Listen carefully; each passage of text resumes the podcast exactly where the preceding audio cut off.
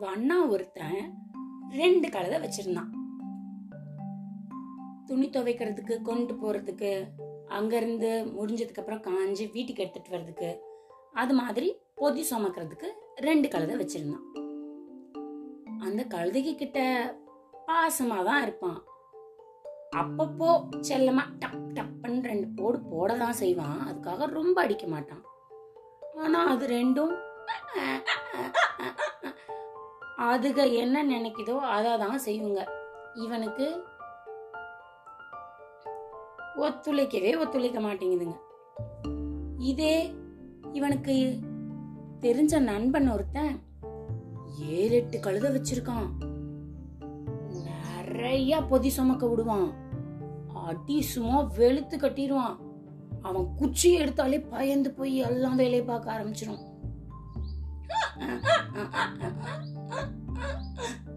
அப்படின்னு மிரண்டு போய் பயத்துல வேலை செய்யும். ஆனா இவனுக்கு அப்படி இருக்கிறதுலயும் உடன்பாடு இல்ல. இதுங்க ரெண்டும் ஒண்ணுக்குள்ள ஒன்றே அடிச்சுக்குதுங்க. நான் தான் முன்னாடி போவேன். நான் தான் அவர்கிட்ட போவேன். இன்னைக்கு நீயே பொதி தூக்கு நான் தூக்க மாட்டேன். அப்படின்னு ரெண்டும் ஒத்துமையாவே இல்லாம இப்போ பாரு தகராறே பண்ணிக்கிட்டு இருக்கு. இதை சரி கட்டினாதான் அவன் சுலபமா அவனோட தொழில பார்க்க முடியும். ஒரு நாள் இவனுக்கு ஒரு யோசனை வந்தது. சரி அந்த யோசனைய கழுதைக கிட்ட உபயோகப்படுத்தி பார்த்துடலாம்னு முடிவு பண்ணிட்டான். நல்லா பச்சை பசைல்னு சாப்பிடுறதுக்கு ரெண்டு புல்லுக்கட்டு ரெண்டு ஓரமா வச்சிட்டான். கழுதைங்க ரெண்டு கழுத்துலயும் ஒரு கயிறை கட்டி விட்டுட்டான். ஒரே கயிறை இந்த முனைய இந்த கழுத மேலயும் இன்னொரு முனைய அந்த கழுத மேலயும் கட்டியாச்சு. என்னதான் முயற்சி பண்ணாலும் ஒரு கழுதையும் ஒரு கழுதையும் ஒத்துமையா போனா மட்டும்தான் அந்த புல்லுக்கட்டை சாப்பிட முடியும். ஒண்ணு பிடிச்சி வேகமா இங்கிட்டு இழுக்குது. அப்படின்னு இன்னொரு கழுத்தை பிடிச்சி அங்கிட்டு இழுக்குது. அப்படின்னு கழுத்துல வேற கயிறு மாட்டி இருக்குல்ல ரெண்டுக்கும் எட்டாத தூரம். அதாவது அந்த கயிறு எவ்வளவு தூரம் இருக்குமோ அதுக்கு கொஞ்சம் தள்ளி தான் வச்சிருக்காங்க. இது இழுக்குது அது இழுக்குது அது இழுக்குது இது இழுக்குது. ஆக மொத்தம் தின்ன பாடு கிடையாது. இப்படியே ரொம்ப நேரம் ஆயிடுச்சு. ரெண்டும்